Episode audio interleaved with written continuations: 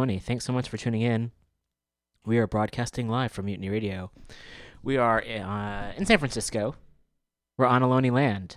Please do uh, read more about the land we're on. There are many sources out there. One is ramaytush.com, and that's R A M A Y T U S H dot com, and you can read about the history of the land and folks who are still here.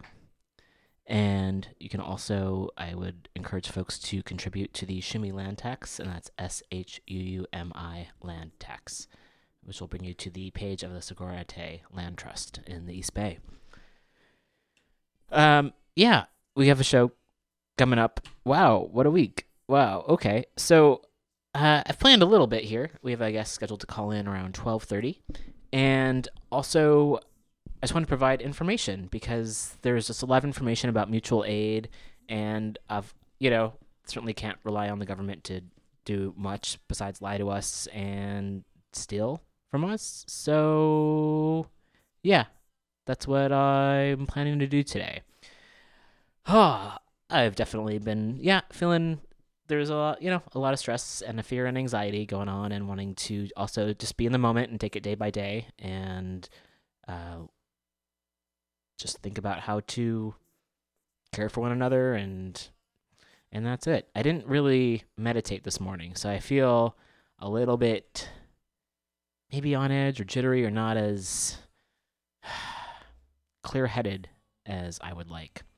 Maybe once I get some words out I might feel a little bit more of a, a release because I know I certainly feel like ah I've been talking to folks and writing and also it's the idea of what so many folks have been working to prevent or to have protections in place such as universal health care, paid sick leave, uh, worker worker protections. There are so many things that if they were in place, certainly we I think a lot of the anxiety and fear and frustration that folks are feeling it wouldn't be happening right now. However, we live in a capitalist country that puts profits over people and has for quite some time now.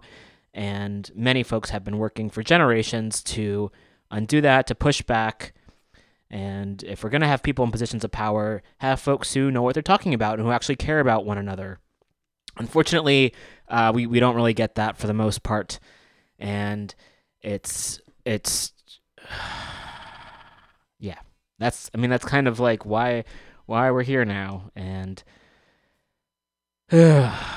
unfortunately it doesn't come as a surprise recognizing that people have been screaming and yelling and righteously being angry about the fact that folks aren't getting their needs met and haven't been able to get their needs met meanwhile billionaires and corporations can do whatever the fuck they want and everyone else has to pay that price. And so now, in the midst of this pandemic, we're really just seeing everything exposed for what it is. Although many folks were already like, yeah, this is fucked up. We need to do something to fix this. And people kept on pushing back either because they were comfortable or because there was so much brainwashing from corporate media or because it wasn't affecting affecting them or their families or their friends directly. And for a lot of us that wasn't we don't we didn't have that opportunity or we didn't have that we weren't living that kind of life where everything was okay or we didn't have to care about people being bombed abroad or having their having there be embargoes. Speaking of embargoes, Cuba has a developed a vaccine for uh, COVID nineteen, and there was a an article in the Mazatlan Post recently about how uh, Cuban doctors were going to Mexico to share information about that research and how there's been so much in my lifetime, certainly, and I'm sure even yeah, definitely before I was born, just how much anti-socialist, anti-communist rhetoric there's been in this country, and anti-Cuban rhetoric, and meanwhile they have a fucking incredible healthcare system. They have um, too many, not too many. That's not the right word. They have uh, an incredible amount of. Oh, there's a word for this, and I just it's not coming to me at the moment. Surplus, maybe um, well, I don't think you could ever have a surplus of healthcare professionals, but there's so many folks who have um, in Cuba just gone to med school and are totally capable of administering medicine because their healthcare program is so strong and their literacy program there is so strong.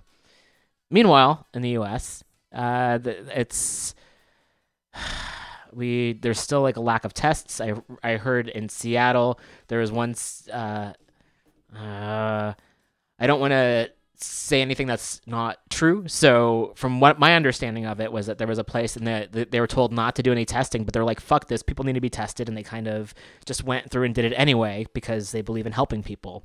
And hopefully there'll be more of that. People just coming through and doing what needs to be done to help protect one another, which was already being done anyway. And I think now again, this is kind of just there's more and more folks uh, realizing this is what needs to be done because we can't rely on the powers that be to take care of us because they really they don't honestly they don't care. And speaking of them not caring, oh my gosh, how many examples are there? Recently, they decided to, like to bail out. Oh goodness, I've I've lost track of the number of businesses that they've decided to bail out, but it's really you know like the oil, the fossil fuel companies, airline, banks, cruise ships, that kind of thing. Where um, also folks who happen to have a correlation with polluting the earth. I mean, we know that the biggest polluter in the world is the U.S. military, uh, and yet that's where most of our tax dollars go. That's where so much funding goes. And at any time, they could have chosen to use those funds for libraries, schools, healthcare, provide housing for people, all things that would make everything better. And I've been harping on this a lot, and many folks have as well. It's this idea that w- you, society is only as healthy as its most vulnerable population. So even if you're a greedy, selfish, self-centered, narcissistic person, as and I think it's kind of hard not to be again in this culture that really promotes that in, that rugged individualism and that like I can do everything on my own. And even though we live uh, interconnectedly, and so much of what we benefit from are things that have been done before us and have been cooperatively built.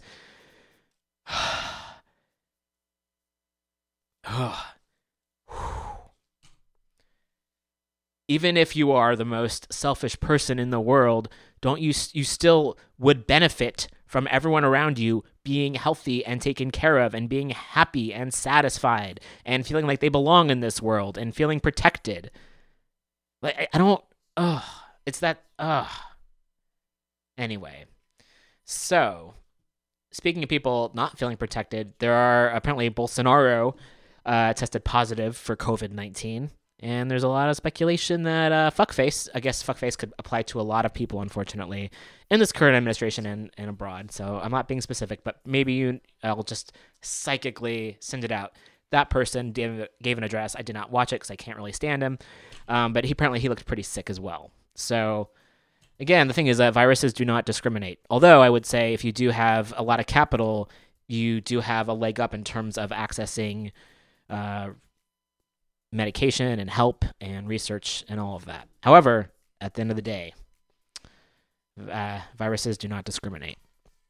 And also, I mean, it's also, I mean, I was a kid in the 80s, um, so I do my recollections of HIV and AIDS and the battle for folks to get health care and to be taken seriously while people were mourning and having their loved ones die every week. Um, that kind of, even though I didn't live through it as an adult, from what I've read about it and from talking to folks who have lived through it, it seems very, there's this uh, similar feeling in a lot of ways of this panic and this victim blaming and the fact that the government's being completely irresponsible and unhelpful. So that's also what I've been thinking of. Also with healthcare, I don't mean to be go on a bad news rant, but I guess that's what if you've been listening to this show for the past six years, that's kind of what happens because I do want to address what's happening in the world. And uh, we got a, a call, so I'm going to uh, play the next song and be back in a bit.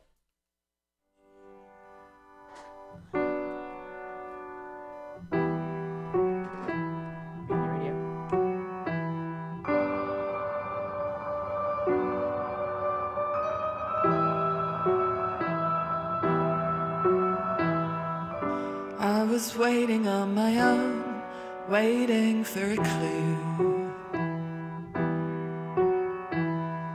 Summer wind has hit the bins, pepper in the view.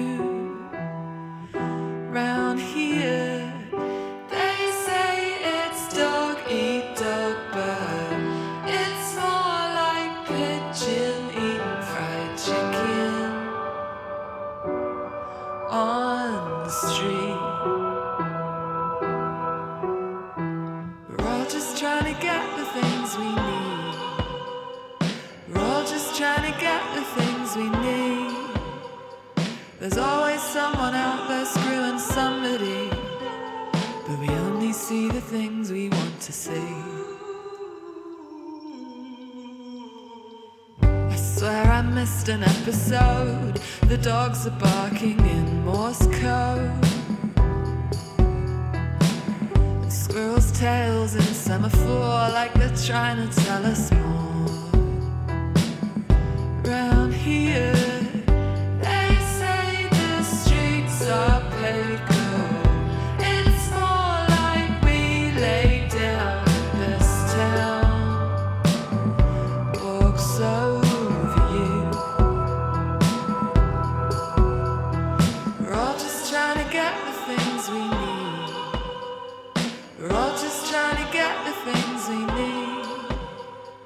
There's always someone out there screwing somebody, but we only see the things we want to see.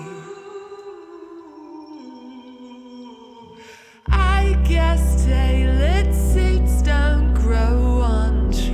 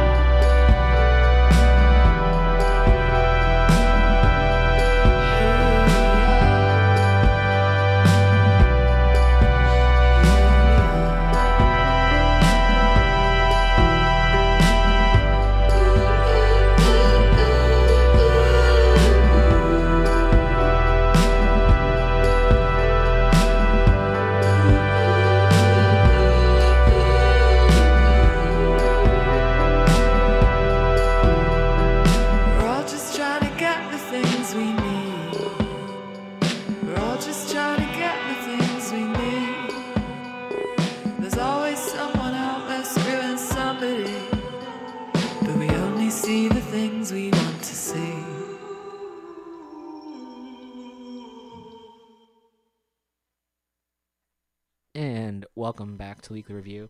Currently playing music from the album Walking Like We Like ah Walking Like We Do from the Big Moon. And I did want to share a few resources. I'll be reading from them a little bit later, but I did want to also just share the names, the titles of the articles, so folks can find them now if you'd like. And or if I don't get around to reading them, completely by the end of the program. The first is just an informational article uh, from medium.com written by uh, Tomas Pueyo, and that's T O M A S P U E Y O, and it came out on March 10th, and it's been updated. Um, oh, yeah, today's the 13th. Did I say 14th? Today's the 13th, March 13th. So it was, it's been updated today, um, which and it reflects an update on containment versus mitigation strategies. And there's also 13 translations at the bottom and they're also asking for more existing translations in uh, private notes at the bottom. And so, yeah, this is called uh, Coronavirus Why You Must Act Now. Politicians, community leaders, and business leaders, what should you do and when? And I'll just read the first couple paragraphs so folks have an understanding, but it's a pretty long article and very descriptive. And I am really failing at finding the, the, the words that I'm thinking of at the moment. Um, so do check out this article because there's a lot of information there, a lot of statistics. And uh, starts off with everything that's happening about the coronavirus. It might be very hard to make a decision of what to do today. Should you wait for more information? Do something today? What? And here's what I'm going to cover in this article, says the author, with lots of charts, data, and models with plenty of sources. How many cases of coronavirus will there be in your area? What will happen when these cases materialize? What should you do and when? And when you're done reading the article, this is what you'll take away.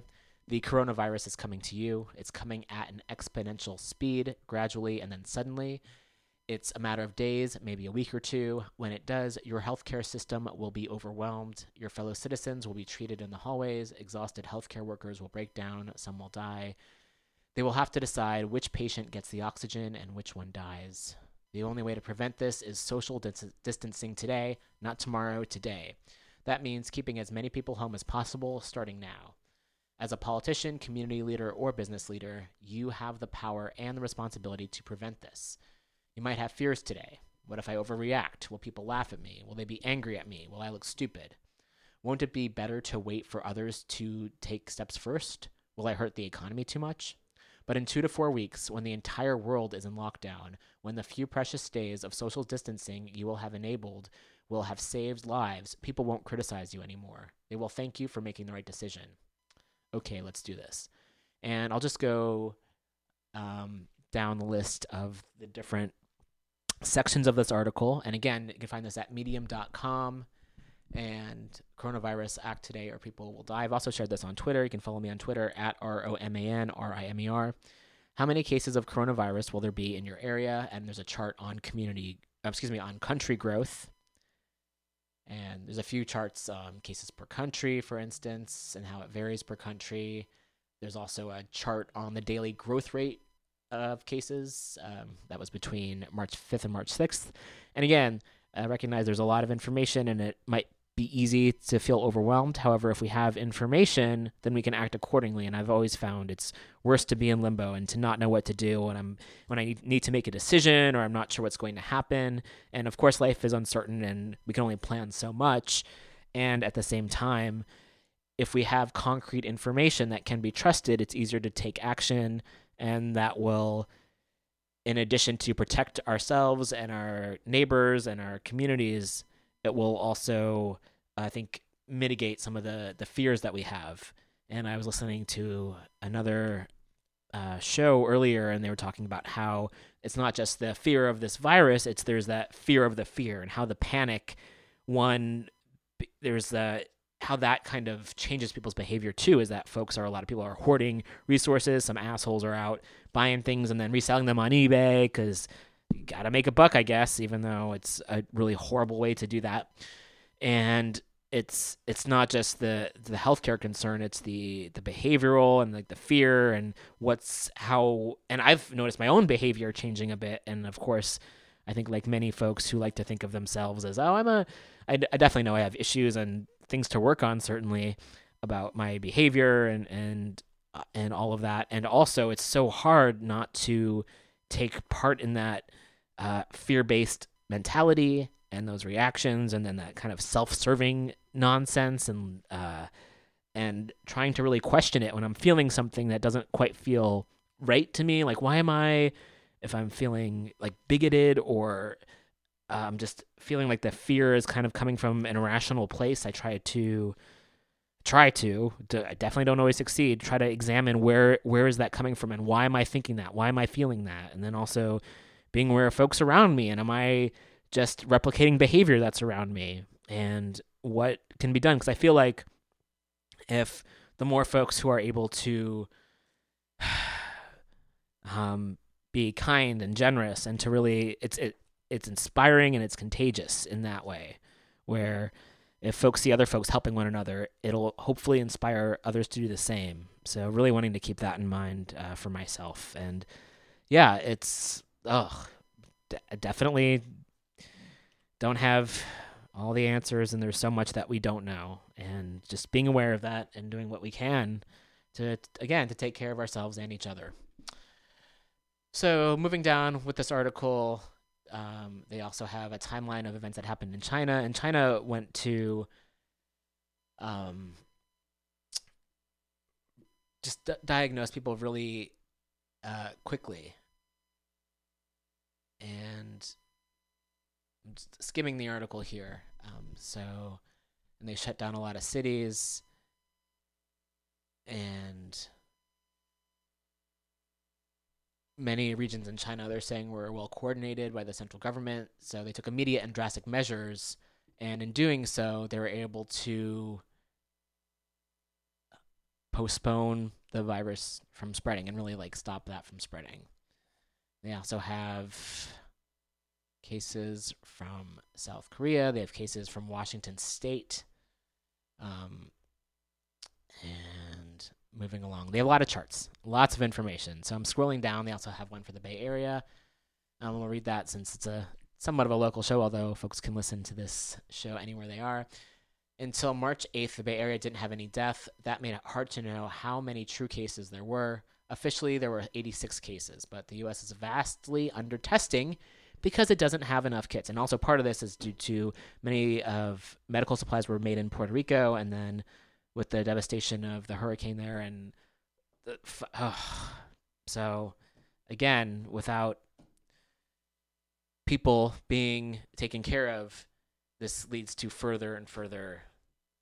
Um, oh, how many how many negative synonyms can I think of? I just keep wanting to say bad and harmful, but uh, so much of what's happened in the past, it's not, again, this didn't happen in a vacuum. So many events have led up to why we are here right now. Officially, there are 86 cases, but the U.S. is vastly under testing because it doesn't have enough kits. The country decided to create their own test kit, which turned out not to work. Again, this is not a comedy show. There were the number of tests carried out in different countries by March 3rd. So they have a whole list here. And they talk about um, Turkey. Um, Turkey, with no cases of coronavirus, had 10 times the testing per inhabitant than the US. The situation is not much better today, with 8,000 tests performed in the US. And again, this article came out a few days ago, although it has been updated. So lots of charts here. Scrolling down, France and Paris when the article was written, France claims 1,400 cases today and 30 deaths. and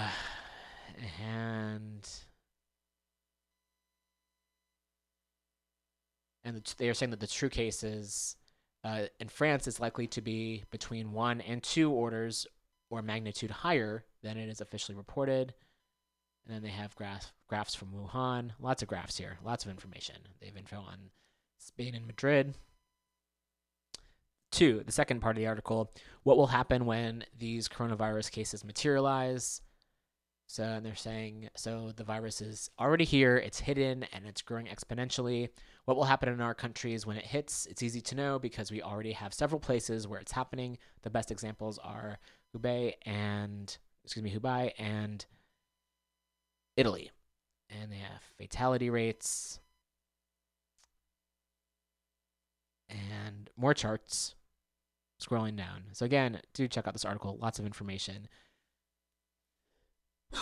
And one of the most highlighted I'm going to drink some water. One of the most highlighted pieces is that uh, countries that are overwhelmed will have a fatality rate between 3% and 5%. So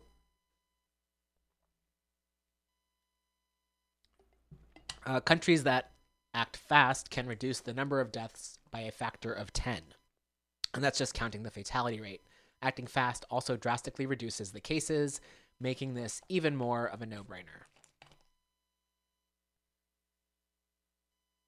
And the next part what will be the pressure on the system? Around 20% of cases require hospitalization, 5% of cases require the intensive care unit, and around 2.5% require very intensive help with items such as ventilators or ECMO, which is extracorporeal extracorporeal oxygenation. And yes, they have another chart here, lots of charts. Uh, 80.9% of the cases are mild. It's like the flu, just say to stay at home. 13.8 are severe, require hospitalization, and 4.7% are critical, which require intensive care. They have more cases here. Oh, goodness. And they say the problem is that items such as ventilators and ECMO can't be produced or bought easily. A few years ago, the US had a total of 250 ECMO machines, for example. So if you suddenly have 10, 100,000 people infected, many of them will want to get tested. Around 20,000 will require hospitalization, 5,000 will need the ICU, and 1,000 will need machines that we don't have enough of today. And that's just with 100,000 cases. Uh, moving down, they have a, another article, or another piece of the article, what an overwhelmed healthcare system looks like.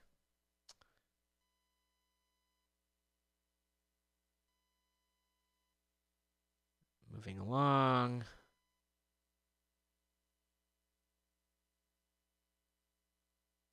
And what should you do? Uh, flatten the curve. This is a pandemic now. It can't be eliminated, but what you can do is re- reduce its impact.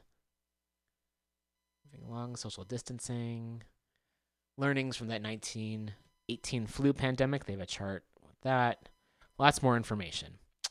So they also have a a piece on how can politicians contribute to social distancing, including containment, uh, which was follows in Taiwan's approach. And uh, they say the lengths at which it went to contain the virus are mind-boggling. For example, they had up to 1,800 teams of five people each tracking every infected person, everybody they got interacted with, and then everybody those people interacted with and isolating the bunch. That's how they were able to contain the virus across a billion people country. And they also have a delay in coronavirus spread in China based on travel restrictions. More information. More information. Yeah, there's a, there's a lot here. They have how can business leaders contribute to social distancing? Um, so that talks about working from home and restricted visits, travel, and events. For the number question number four is when. It's very possible that so far you've agreed with everything the author has said, and okay, they have risk-based model for triggers. Are you part of a group of leaders? Conclusion: the cost of waiting. So, in summary, it's bad to wait. That's that's what they're saying here. Share the word. So right now there's translations in French, Spanish, Italian, German, Bulgarian, Russian, Turkish, Ukrainian, Polish, Czech, Slovakian, Greek, and Arabic.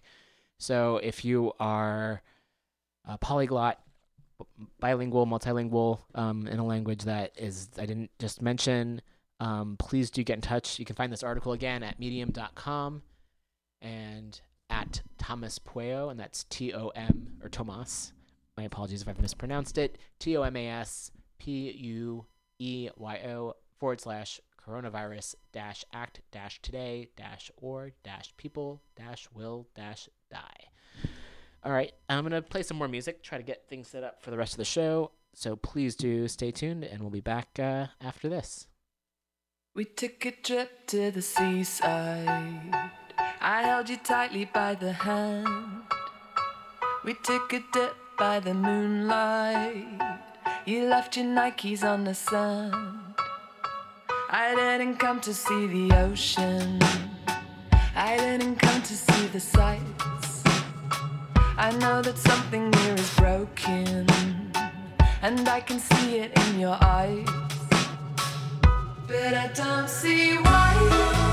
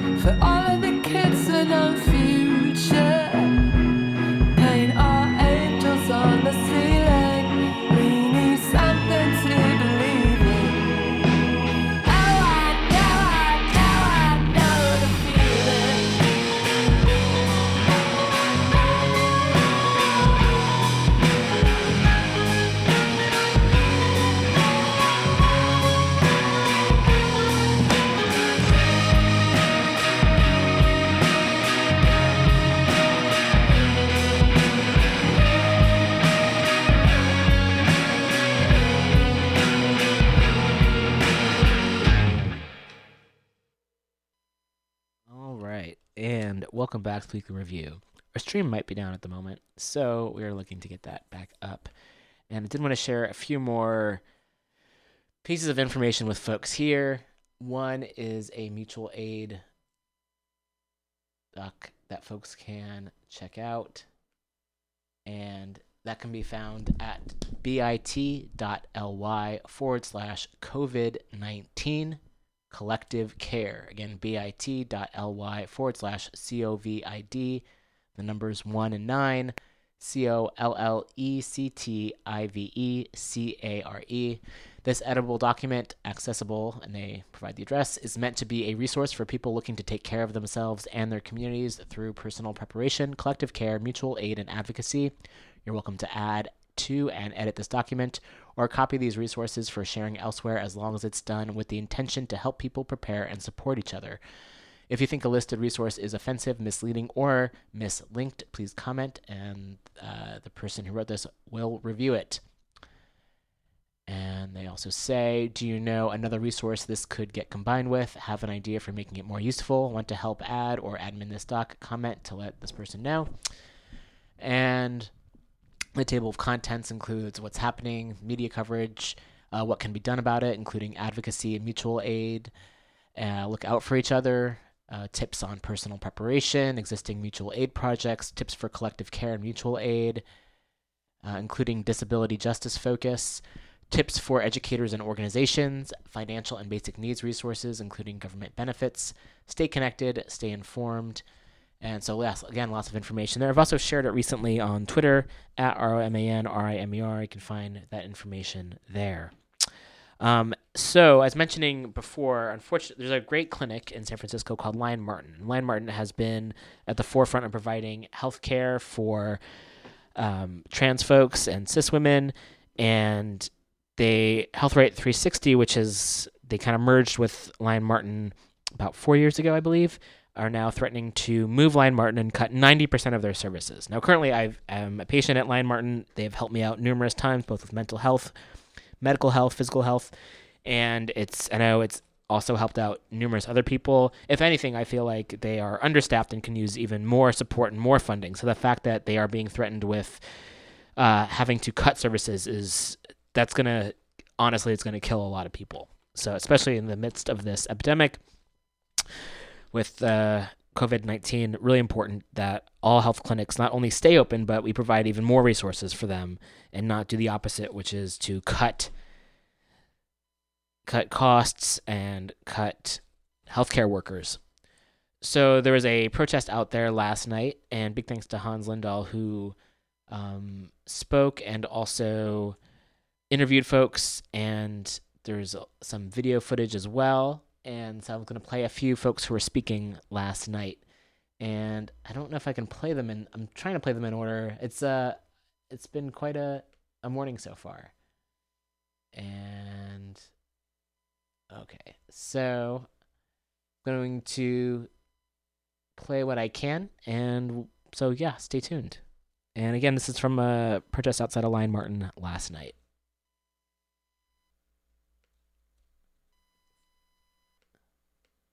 Here we are again. Thank you to all of you for coming out today to exhibit your anger, your disappointment, and the slew of emotions that you may be feeling when you when an organization responsible for holding up a mission of providing competent health care in a safe environment for queer people decides that the effort is no longer needed. And I'll just pause this. This speaker is Elizabeth Sequeira, who was the second speaker last night. I started at Lyon Martin after getting frustrated at a hospi- as a hospital nurse and seeing the lack of general understanding of queer competent healthcare and witnessing actively aggressive and abusive behavior from healthcare providers. I then dedicated my life to spreading understanding and promoting changes to have healthcare be accessible for the trans and non-binary community. The decision that Health Right 360 has made perpetuates the systems of violence that the LGBTQ plus community endures on a daily basis. This type of decision is what increases disparities in health outcomes for a population who is already marginalized and has been shown by the healthcare industry that their healthcare is an afterthought, an inconvenience, and too costly to the system. I asked Health Right 360 how many transgender or non-binary people were at the table when this decision was made. How many patients were consulted on how it would impact their ability to access healthcare? And who did they inquire from the queer community about the mission of Lyon Martin and what it means to create a safe space for healthcare delivery? My assumption is none. There were no representative voices at that table. As the clinic director of Lyon Martin for eight years, there was a time we were facing imminent closure. This feels very familiar. At that time, we saw the community rally for their own rights and the rights of others to have access to competent care. After many years of working with amazing individuals, we were able to create a balanced budget for the first time in 2014. It was then that we started discussing a merger with HealthRight 360. We had many conversations at that time about the importance of keeping the culture of Lyon Martin alive through having a separate space designated for the delivery of our care and continuing to have our staff represent the patients we serve. They assured us at that time that they understood the importance of this and committed to it as a fundamental part of meeting Lyon Martin's mission. I understand that consolidation is sometimes necessary. I wonder why it is necessary in this case though. I've heard for years that Lyon Martin, under the leadership of Health HealthRight 360, has not been making enough money to balance their budget. But I ask what's been done to assist us in meeting this request? Historically, we balanced our budget and diversified our cash flow through rigorous grants, pro grant programs and to close the gap. We worked on improving efficiencies to see more patients and created a larger mental health team in order to meet the need of our clients as well as creating more billable visits. What has HealthRight 360 done to prove their support and understanding of this program beyond eating the cost of a deficit? Why are other sites able to meet this financial demand and Lyon Martin isn't? What resources do the other sites have that Lyon Martin lacks? This does not pass the sniff test. True allies work within the community to understand how to lift and amplify the voice of others. But HealthRight 360 has not allowed Lyon Martin a true seat at the table to have their voice be heard. I urge HealthRight 360 to take a step back and understand their own culpability in this and hold themselves accountable to how they have shown up for our community and how they can choose this moment to either understand the need and help our community thrive or leave us out to dry like so many other agencies, institutions, and companies have done before them. My heart hurts over this broken promise that HealthRight 360 leaders made to the staff and the community of Lyon Martin. I wish I could hold up a mirror for them so they could see what I see, which is ignorance, privilege, disorganization, reactivity, and indifference in the face of real humans, real lives, real culture, and a rich history with all of those who have fought before us and continue to fight for equal access and outcomes in healthcare. Yeah!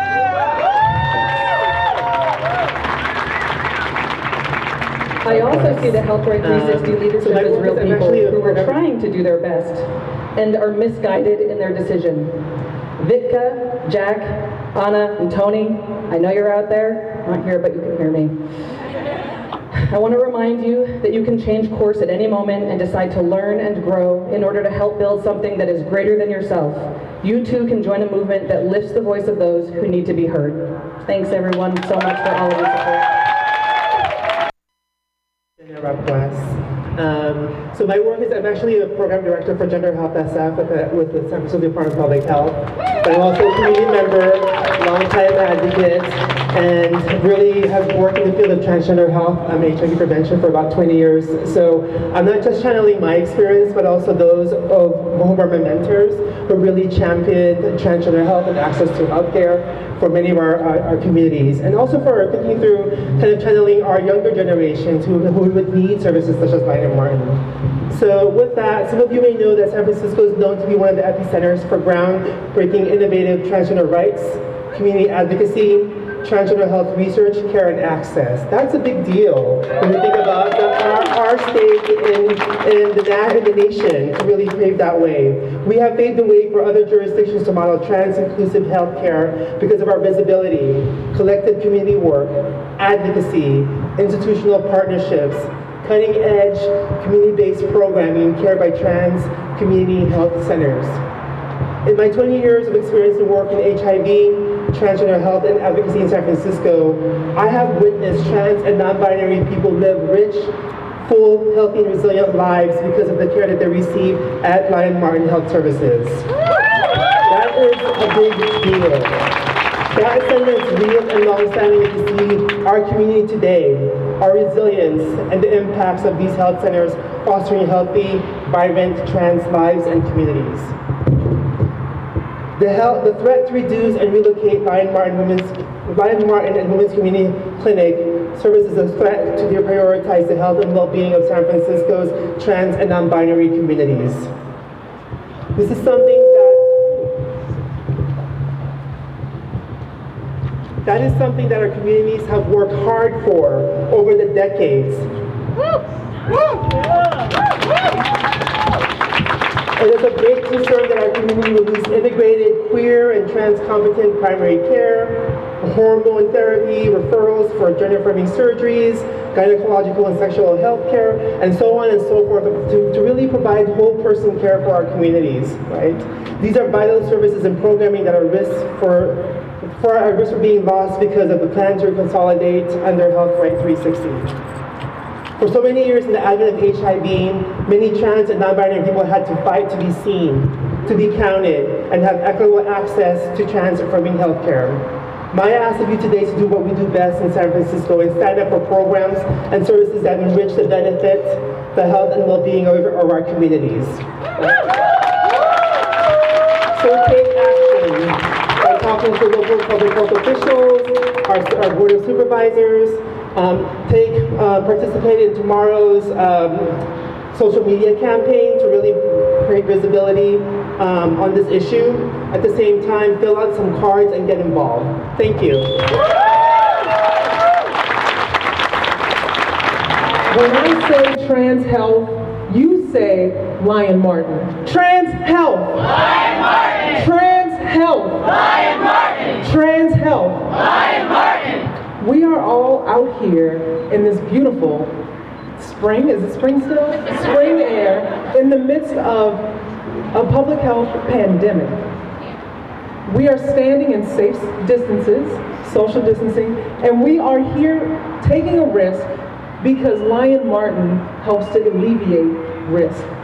This clinic makes people feel safe. You heard from Javier, you heard from JM, you heard from doctors, directors, people who provide care every day to the patient population that feels like home. My name is Jennifer Esteen, and I'm a nurse. I'm a public health nurse here in San Francisco. I'm a psychiatric nurse, and I'm also the vice president of organizing for SEIU 1021. And I'm here today I'm here today as a black, masculine woman who never knew a place like Lyon Martin existed. I grew up in the deep south, in a Catholic town where being gay was not acceptable. Being myself was not okay. And if I had known about a place like this as a kid, how different my adulthood would have been. Today, luckily, I live in the Bay Area and I feel at home having a place like Lyon Martin for every other young person, every other old person, every other person who needs care. This is a very important place. We cannot allow it to close. We cannot allow reductions. We cannot allow layoffs. Right now, Lyon Martin is facing a 90% service reduction. If this site closes, Lyon Martin and the Women's Community Clinic are going to have to move. And it may seem like a short distance to go two blocks to the HealthRight 360 home site, but those two blocks mean no gender affirming facility. It means mixing in a population of caregivers and other patients who don't understand what it is to be misgendered who don't understand what it is to be afraid of health care. That is not okay. We need our folks to feel safe every single day when they come here. When a man walks in the door and says, I'm having a menstrual cycle, we need providers who understand what that means.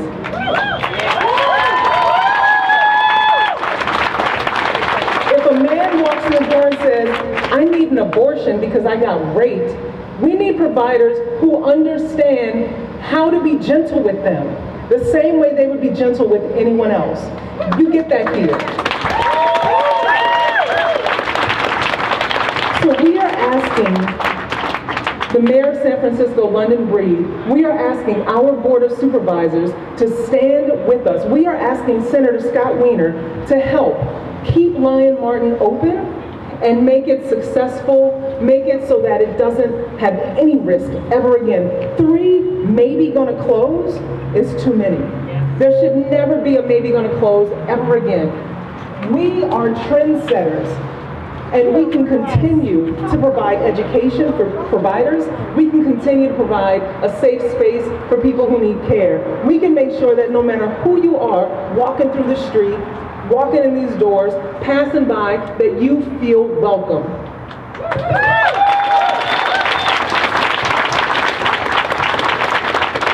So we need the city of San Francisco to support us all. The next person who's going to speak is Rafael Mandelman from the Board of Supervisors. Did I get that right? Okay. And he's going to tell you all about what the city's going to do for us. So these were three speakers from last night's rally outside Lyon Martin. The last speaker was Jennifer Esteen, and before that was Jenna Rapunas. And mm, there's quite a few more working on downloading the videos at the moment. So today has just been one of those technologically uh, iffy days uh, for me here at the station, perhaps for other folks as well. So we are recording, and hopefully, the folks will be able to listen to this in the future. Oh my! So I do recognize that with this virus, there's has been a, maybe a not necessarily a shortage, but perhaps folks haven't been talking about other things that are happening in the world, something positive. And again, the positive news stories on the show quite often are when something negative stops happening, and that's that Chelsea Manning will be freed again. Uh, Chelsea had attempted suicide recently, and a judge recently ordered her to be freed. So um, let's hope Chelsea gets to to stay out and uh, forever.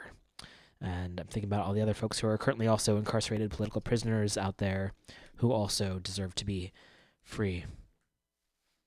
Uh, there is a, a, GoFundMe out because they were charging uh, Chelsea with insane amounts of money simply because she would not uh, kowtow to the government in terms of speaking out against Julian Assange and other folks who have other other whistleblowers out there. So there's a GoFundMe that's up for Chelsea as well to try to raise those funds.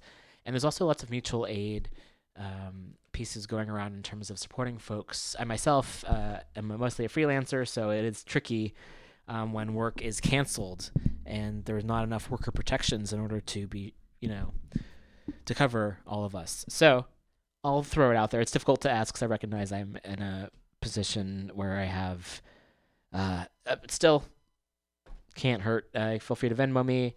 Um, I believe my Venmo. Let me check on that before I, I share that with the crowd. We also have a Patreon up for the show, patreon.com forward slash weekly rev. And I'll also share my Venmo handle. So, folks happen to have a few extra bucks, or if you're one of the folks who's able to work from home, uh, and can donate a few bucks. That would be great. I've been doing the show now for over six years. The last five and a half years or so are available on mutinyradio.fm. So if you would like to uh,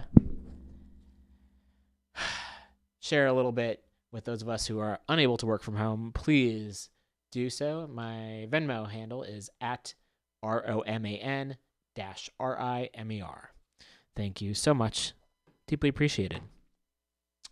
Okay. Um, and also on PayPal. So putting that out there in the universe. Okay.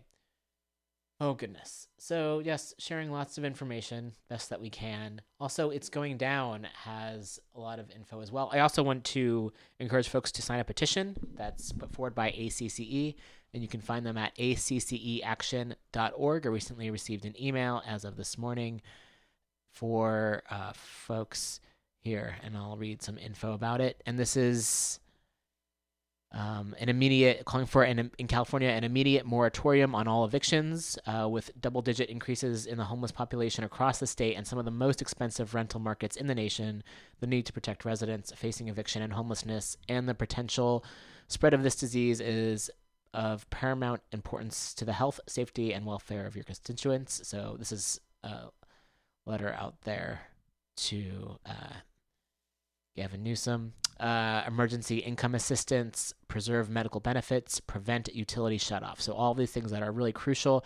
And you can sign if you go to acceaction.org forward slash stop coronavirus. And um, yeah. And more info at ACCC action, acceaction.org. Uh, and I'm sure there's a lot more petitions out there. And again, this is the kind of thing that should already be in place. And if all these things were already in place, uh, prevention from people being evicted, uh, healthcare benefits, etc., sick leave, then there wouldn't be this push for it so much because it would already be in place, and folks would be able to say, okay, well, I don't have to go into work because I I know I'll still be able to support myself or I won't be evicted. But unfortunately, I've heard of a lot of, or certainly some gig workers certainly who don't have that option, and so folks, even if they're afraid that they might be sick or they might be might make someone else sick, they have to take that risk um, because they're not given a lot of options. And I've also been thinking recently about how, not so much recently, it's always been a thought, or very often it's been a thought in my mind of how not everyone is given the same options, which seems obvious. We're all born into this world under different circumstances at different times to different people in different places. And as we grow up, not everyone is treated the same, and not everyone has the same benefits and access to spaces and not everyone's voices are, are heard or you know listened to or taken seriously. And some people are met with punishment and penalization and criminalization simply for existing while other folks can actually be criminals and just still just go to the top and continue committing crimes and harming folks. And so because of this not everyone is provided with different options in the world. And ideally, the more options you have, the easier it is to survive and to thrive in this world.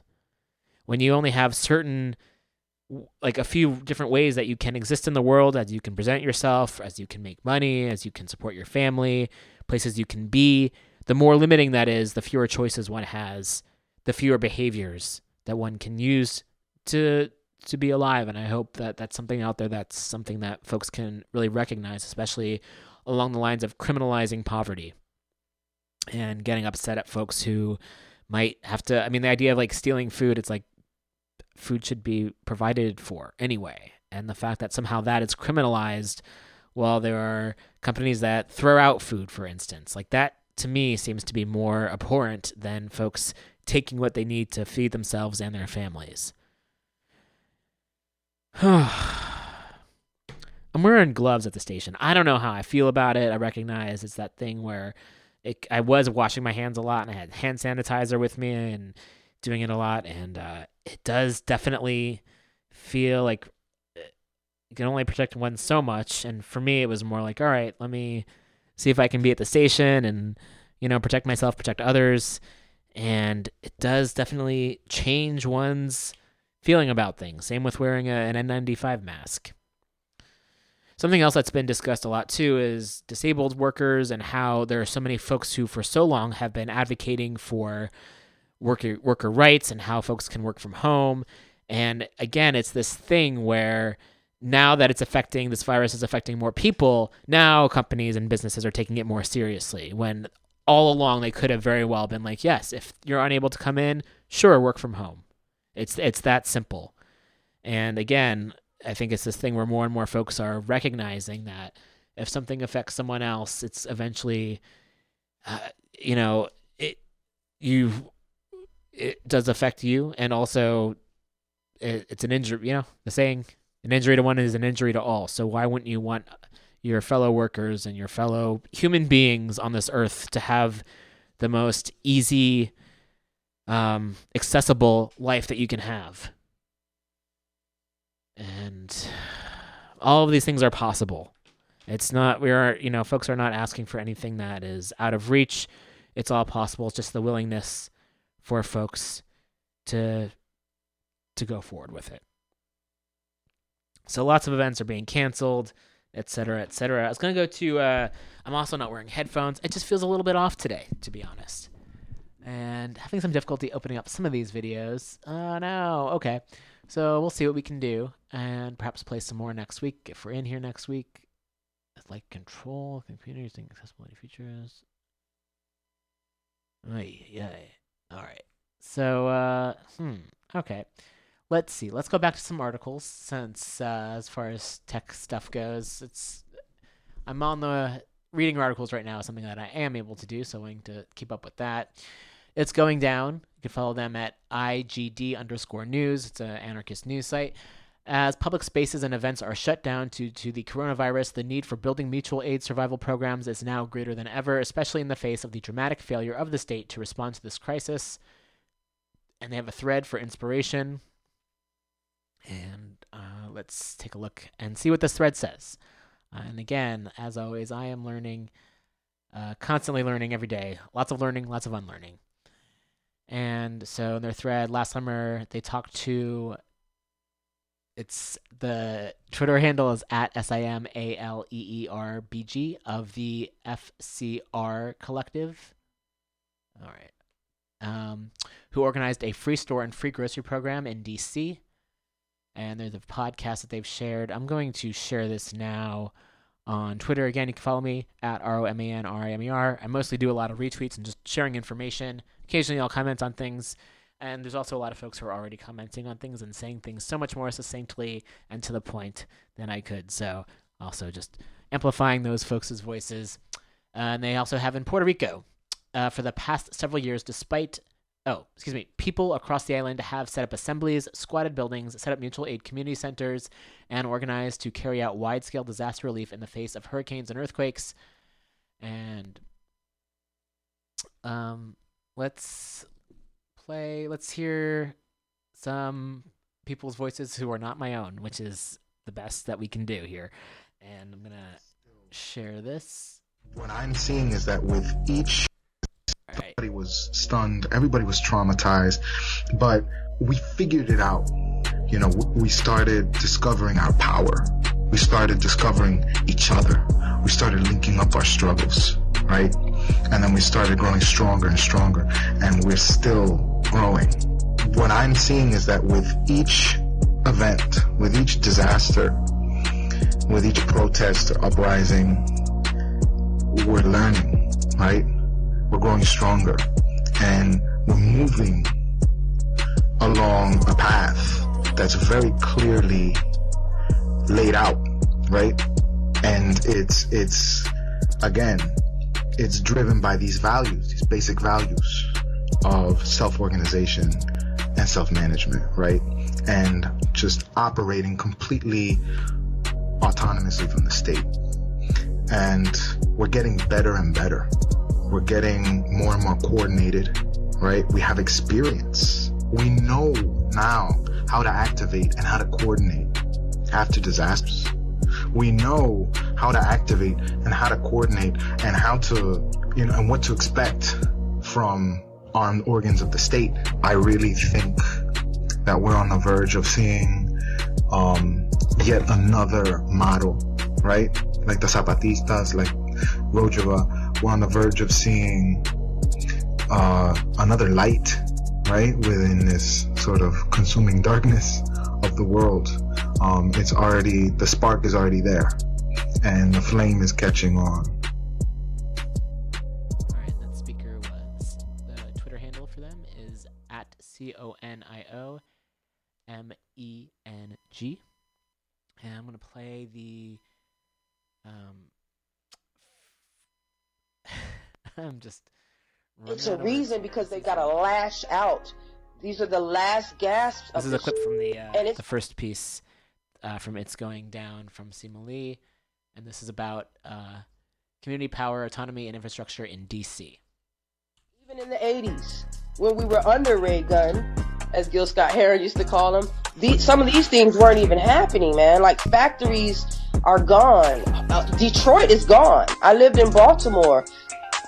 20,000 plus or so more um, abandoned homes just shuttered and closed. And there are other cities and states that don't get talked about that are pretty much, you know, shutting down and, and losing people and losing jobs and schools are closing. Like, if that's not an indication that something isn't working, i.e. capitalism, and that that's crumbling, then look at Trump's own cabinet where every week he's firing somebody else. Nixon wasn't even this messy. Yeah. I'm, this is like, like seriously, like past all the rhetoric and how pissed off it is, they're digging in deeper. Why do you think they're trying to ban abortion? Why do you think they're coming against trans and queer people? It's a reason because they gotta lash out. These are the last gasps of this shit. And it's our job to hasten the crumble.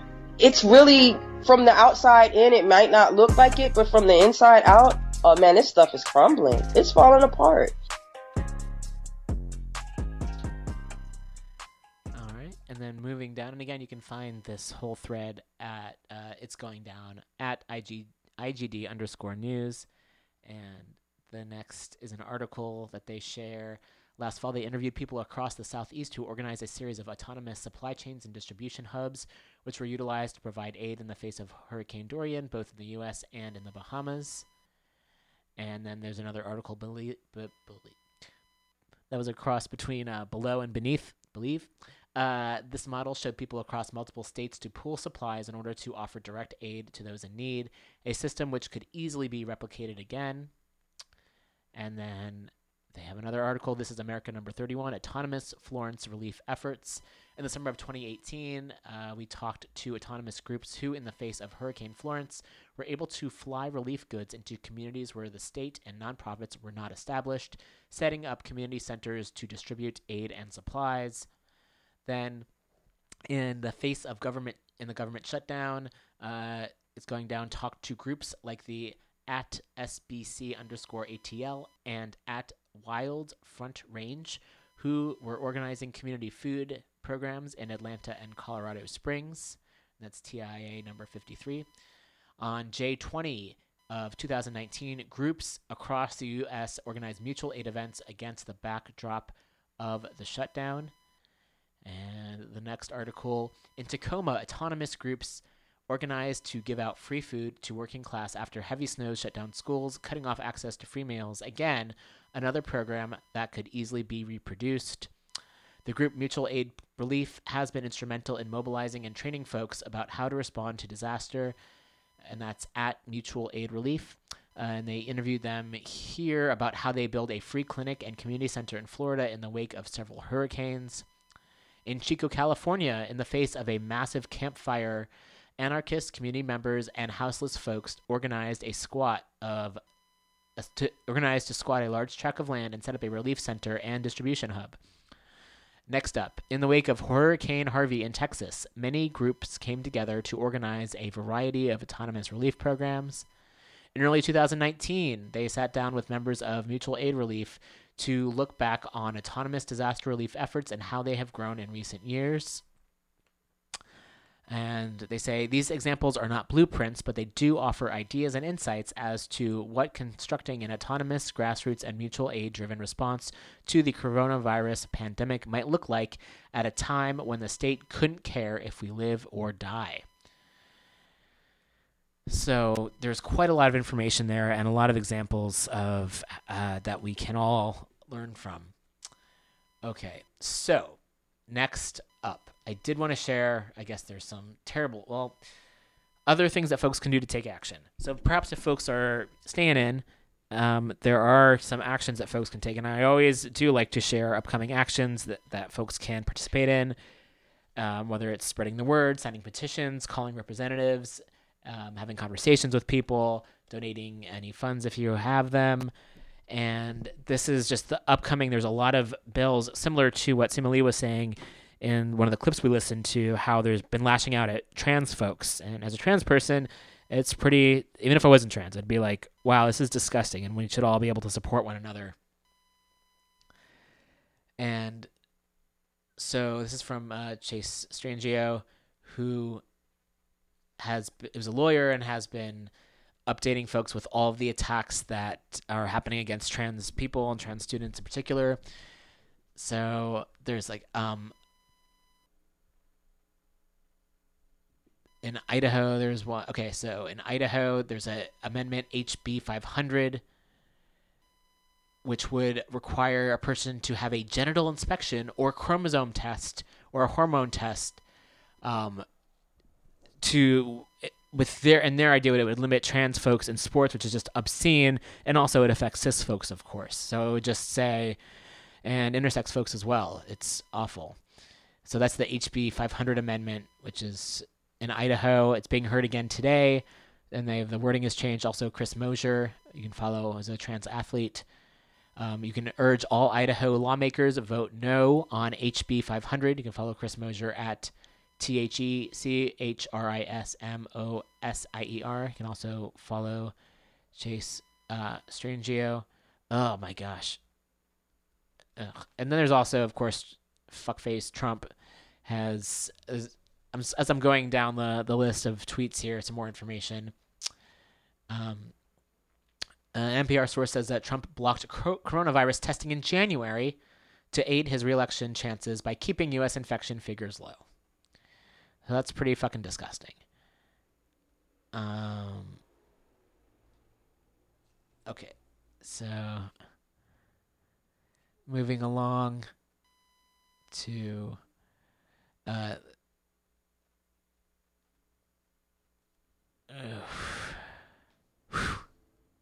Just moving moving down. There's lots of information here. So again, okay, so Alabama is moving forward with a bill um, and this came out earlier today, seven hours ago. Uh, SB 219 slash HB 303 that will make health care for trans youth a felony. So in Alabama, they're going to make health care a felony. Yes, you heard that correctly. They plan to jail doctors for saving lives, and in the midst of a global pandemic, they choose to criminalize healthcare instead of provide it. Hashtag no HB 303, hashtag AL politics. Um, update on Chelsea Manning. They've raised a lot of funds. There's also a again, there's a GoFundMe. If you type in GoFundMe and then it's like help dash Chelsea dash Manning, uh, you can find more information there as well. Or excuse me, it's GoFundMe forward slash help dash Chelsea dash pay dash her dash court dash fees. Okay, and they're they're doing pretty well with that. So, and I recognize there's lots of folks out there who can use funds and also just a call to stop arrests during the pandemic, which should have happened anyway. Oh my goodness, lots of lots of things happening. There's also a oh my gosh, so many things to get to. I haven't even oh my gosh. Okay, I'm just gonna keep on talking. That's what I'm gonna do. There's a microphone in front of me. I'm gonna keep on talking. It's from uh, Greg Gonsalves, and that's G R E G G G O N S A L V E S which is that's Greg's Twitter handle. Surveillance is at the heart of the epidemic control, and that means testing. The U.S. has failed to abjectly over the past three months that are likely to face that we are likely to face a far worse epidemic here that might have been uh, if we had had our act together. So they have just information on that. There's also um, at Prison Culture. I really uh, recommend following that account if you don't already on Twitter. There's a coronavirus quarantine resources for parents, and that's a Google Doc with information there as well. Um, lots of folks are just also calling to cancel student debt all altogether, which again should have happened anyway. A lot of these things should have happened anyway. Okay, so also as far as going back to the, uh, okay, I'll, I'll read uh, Chase's tweet. I cannot believe that Ohio, Missouri, Alabama, Louisiana, and Tennessee are still considering jailing doctors who treat trans youth with life-saving treatment in the midst of this of a pandemic. Is this what we want the government to be doing? We need to support medical care, not criminalize it. So again, this is happening in a lot of cities and state or states. If you live in one of those and or know folks who do, please do. And even if you don't, reach out to officials and let them know that this is unacceptable. All right. We've got about 20 minutes left. Ugh, goodness gracious. And going to um Wow. All right. I'm going to go down and look at a few more news stories here. Wanted to share. There's just there's a lot. There's a lot here. I'm going to take a bit of a music break and then we'll be back and finish up the show. That sounds about right. And uh, yeah, again, this is music from The Big Moon. And we'll be back in a bit.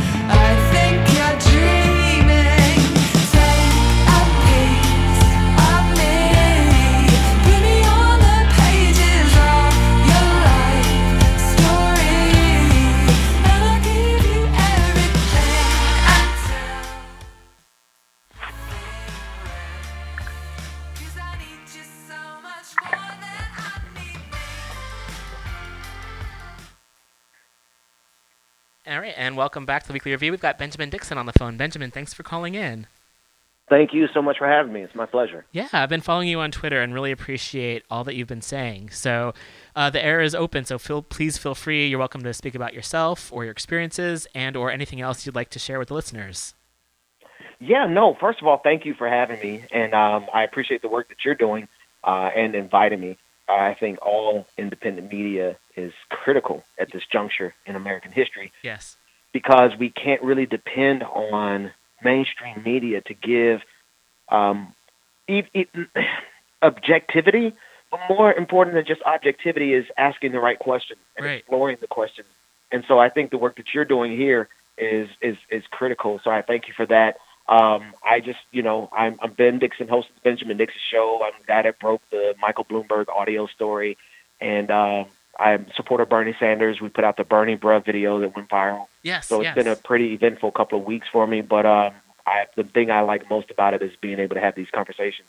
Definitely. It's great to connect and to share resources and information. And it's also just so validating to know that we're not alone. Yeah. Yeah, no, absolutely. I, I think um, our strength is in our numbers.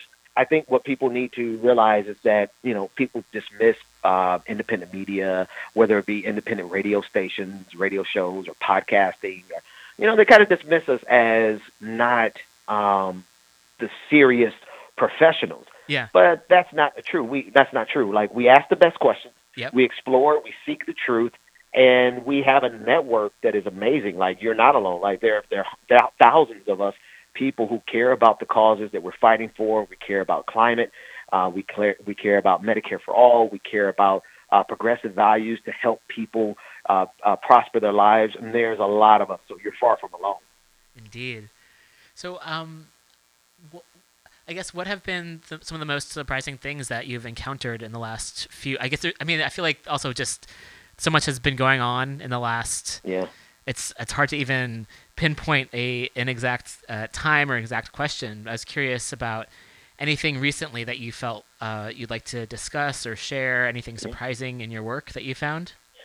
Yeah, no, I found, um, you know, I've really the coronavirus, right? I hate to, to pivot so hard, Yeah. but it's really um, amazing how much this virus has exposed the weaknesses in this country. Yes, um, yes. Our political weaknesses, our economic weaknesses, and the stupidity of our leaders. Yep. I hate to just be so blunt, but like, you know, I really thought for many years, and, and this is this is the direct answer to your question. I thought for many years that the Republican Party um, was full of people who just pretended to be dumb, and they were using the guise of stupidity as a political Machiavellian tool, right? Where Yeah. they were really nefarious actors with a long 30, 40 year plan. I really have believed that for a long time because of how effective they are.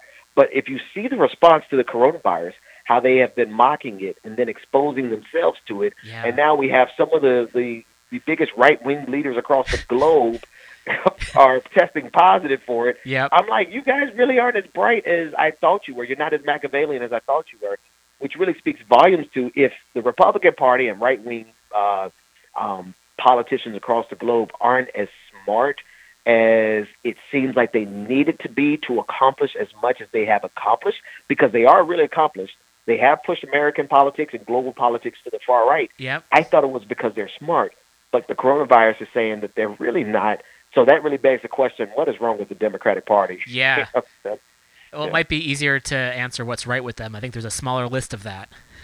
yeah, yeah, I love the way you spin that, right? You spun that, right? Um, what are they doing correctly? And if you look at how much power we've ceded to the Republicans across the globe, uh, across this country, and right wing movements across the globe, I really, really wonder what is up with the Democrats here in this country and leftist movements across the globe. Like, what are we doing wrong? Um, and why are we falling prey to these morons? And it could be just the fact that these guys are really stupid in some areas. And, and when I say this kind of language, I, I really mean it. Like, I don't mean it to just be insulting, Yeah. but the absurdity of, of them holding these conferences and shaking hands and mocking the coronavirus, or it's a Chinese hoax, or it's a Democratic hoax, and then now they're all coming getting sick, and they're all over the age bracket of the danger zone. Like they're, you know, Donald Trump. It's very possible he could have it. Yes. Um, and so I don't just say stupid to throw it around cavalierly. I mean, there's a lack of critical thinking skills that's happening in their brains, and it's really this virus is really going to expose that, and it's really sad in a way because we're talking about matters of life and death. Right, right, and it is what so many folks have been arguing for. If a lot of things had been in place, such as worker protections and sick leave and universal health care, a lot of these things, if they were already in place, people could just certainly be like, okay, let's, like many other countries have done, let's just shut down for a little bit and make sure that yeah. we're not contagious. And then, and also yeah. there'd be enough testing kits. But as you said, it's really just exposing the capitalism for what it is, putting profits yeah. over people. Right, the profits over the people and profits over preparation. Yes. Right. We could have had a, a vaccine for this already. And even if it was um, only as effective as 50%, well, right now we're looking at a, an infection rate between 40 and 70% of the country. Yeah. That means, you know, somewhere between 40% and more than half. You know, 70%, that's like the, the vast majority. We're, we're getting, we're almost at three fourths of the country potentially could be infected by this with the kill rate, a mortality rate of anywhere between 1 and 3.4%. So you're looking at potentially, if we're not careful, if we don't stop the spread of this, we're looking at between 1.5 million and 5.4 million Americans who could die from this virus.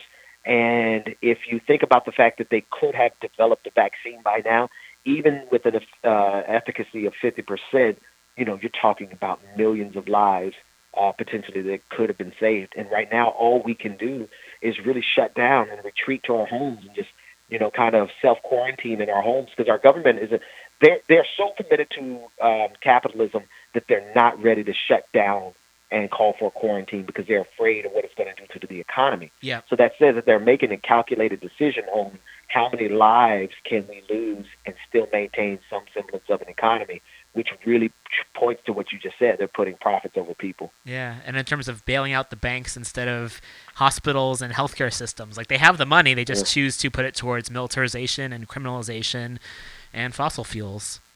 Yeah, yeah, that's our that's our those are our drugs of choice, right? Yep. We love the military, we love our prisons, and we love our oil, and we'll spend money on those until we die. Yep. And uh, and we're at that point. Sadly, we are literally at that point. I mean, the the, the Spanish flu, I believe, killed 640, is either 540 or 640,000 people um, in America, um, which was a, a pandemic. Like it was a major thing. It, it's, a, it's something that we remember. And we're talking about doubling, tripling, quadrupling that number. I mean, I mean, in some cases, like if we hit that 5.4 million, we're gonna, we're talking about 10 times as many people dying as the Spanish flu. And and I don't say these things to be an alarmist. I just feel like we have a responsibility with people with platforms of any size. I don't care if you have 10 people listening to you or 10 million people listening to you. I think we have a responsibility of just telling the people what the facts are. And as it stands right now, it looks because, and here, here's the important thing, because of how badly Donald Trump's administration fumbled the response to this, we're looking at a full-blown pandemic here in the United States that reaches almost 70% of the population with a kill rate of about 1 to 3.4 percent. That's something that people need to know because the government isn't telling them to stay home. We need to tell them to stay home, right. self quarantine, protect your family, protect your the boomers in your life because it's hurting older people more than anything else.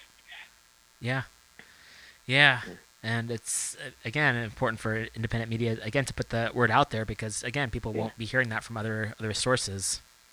Yeah, yeah, and, and and that's the thing, right? So we have the ability to get the word out one at a time, 10 at a time, 50 at a time, but it spreads. Uh, and it goes viral, no pun intended. Yeah. Um, but also the fact that we, we can address it very directly and we can put the, the human touch to it, right? And they could tell, like, we're not telling you these things because we're going to get paid money to tell you right. these things. There's no corporate dollars coming to me because I'm telling. I'm not affiliated with anybody except for my patrons. Those are the only people who pay my bills. Yeah, so there's no pharmacy. There's no pharmaceutical company that's backing me. There's no major corporation that's backing me. I'm telling you this because I have been tracking it. Honestly, I've been tracking this since uh, early February, mm. uh, late January, and I've just been watching key signals. And all the key indicators have been telling me that this was going to be a really big deal. Uh, and I think that's the power, speaks to the power of independent media because we can put attention and detail with the level of sincerity that you don't get from mainstream. Yes. Yeah. Oh, goodness. Uh, something else kind of um, flipping the conversation, not flipping it, but I guess segueing into something else too, is I really appreciate what you've been sharing in terms of electoral politics and in terms Yeah. of pushing back against neoliberalism as well. And Yeah. I feel like it's like we're having the same conversations that we've been having. I mean, my first election I voted in was 2000, and boy, that was a great experience. But I feel like the same criticisms that folks had against Nader, for instance, they're using against Mm-hmm. Bernie, were this idea that someone more progressive is somehow the enemy, when it's really, in a lot of ways, the, the corporate Democrats are the ones who are stalling progress. Yeah. Yeah, it's a sobering moment. So it sounds like we're about the same age. My first election was my first national election was uh, 2000 as well, Mhm. um, and that was a disappointment with uh, George W. Bush uh, being handed that election by the Yes. Supreme Court.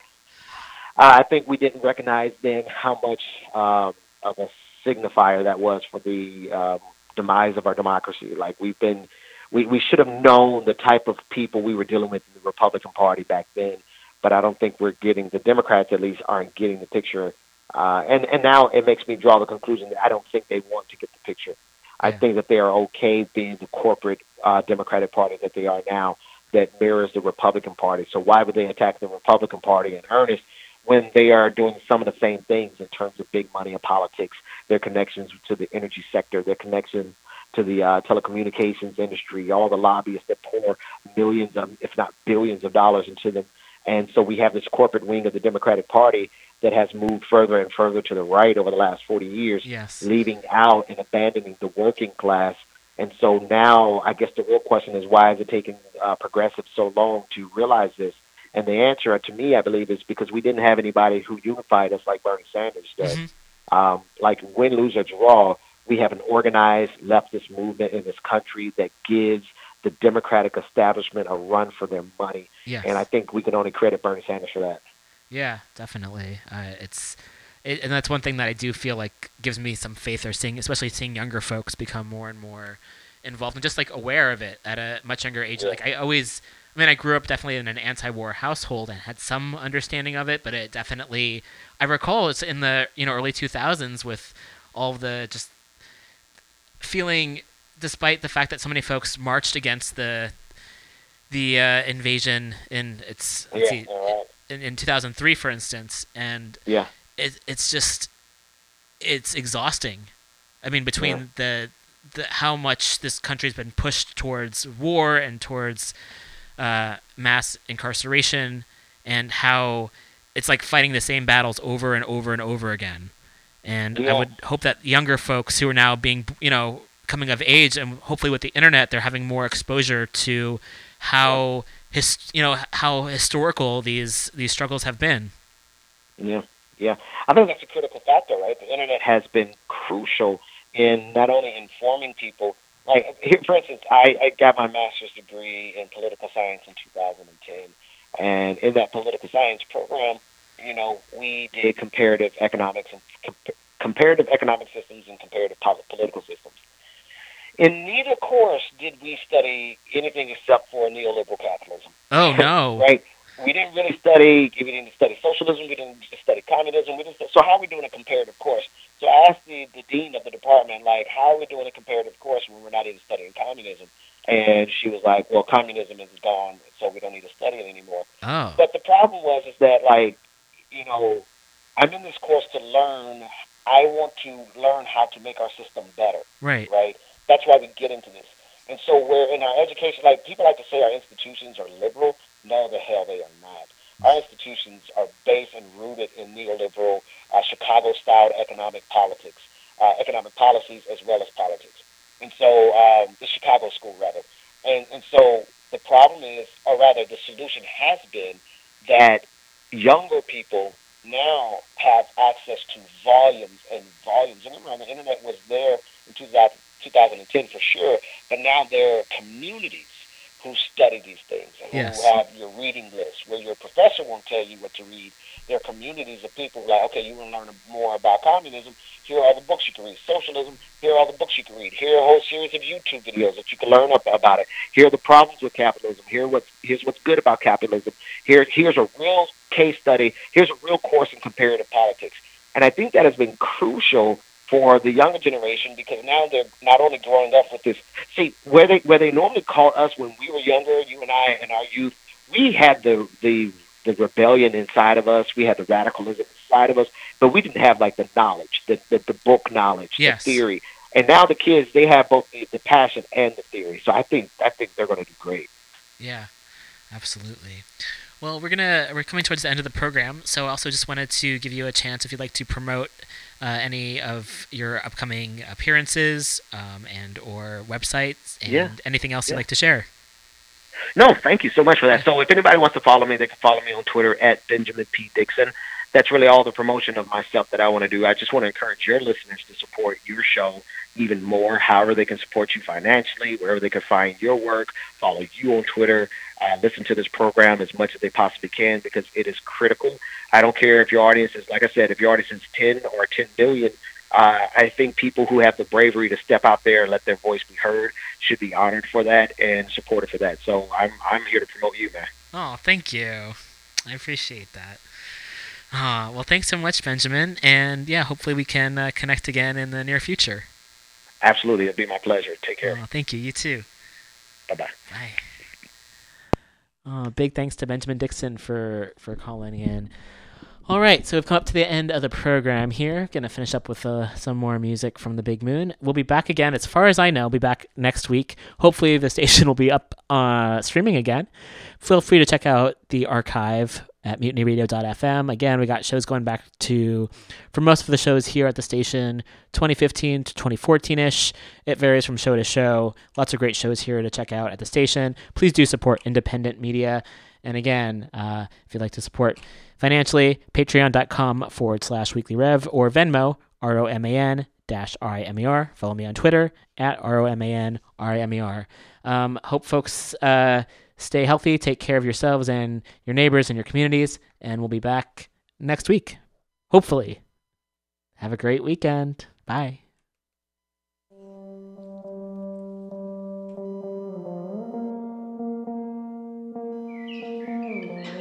I wanna forget everything I know. Drive my train of thought down the tracks to zero. I wanna forget, cause the times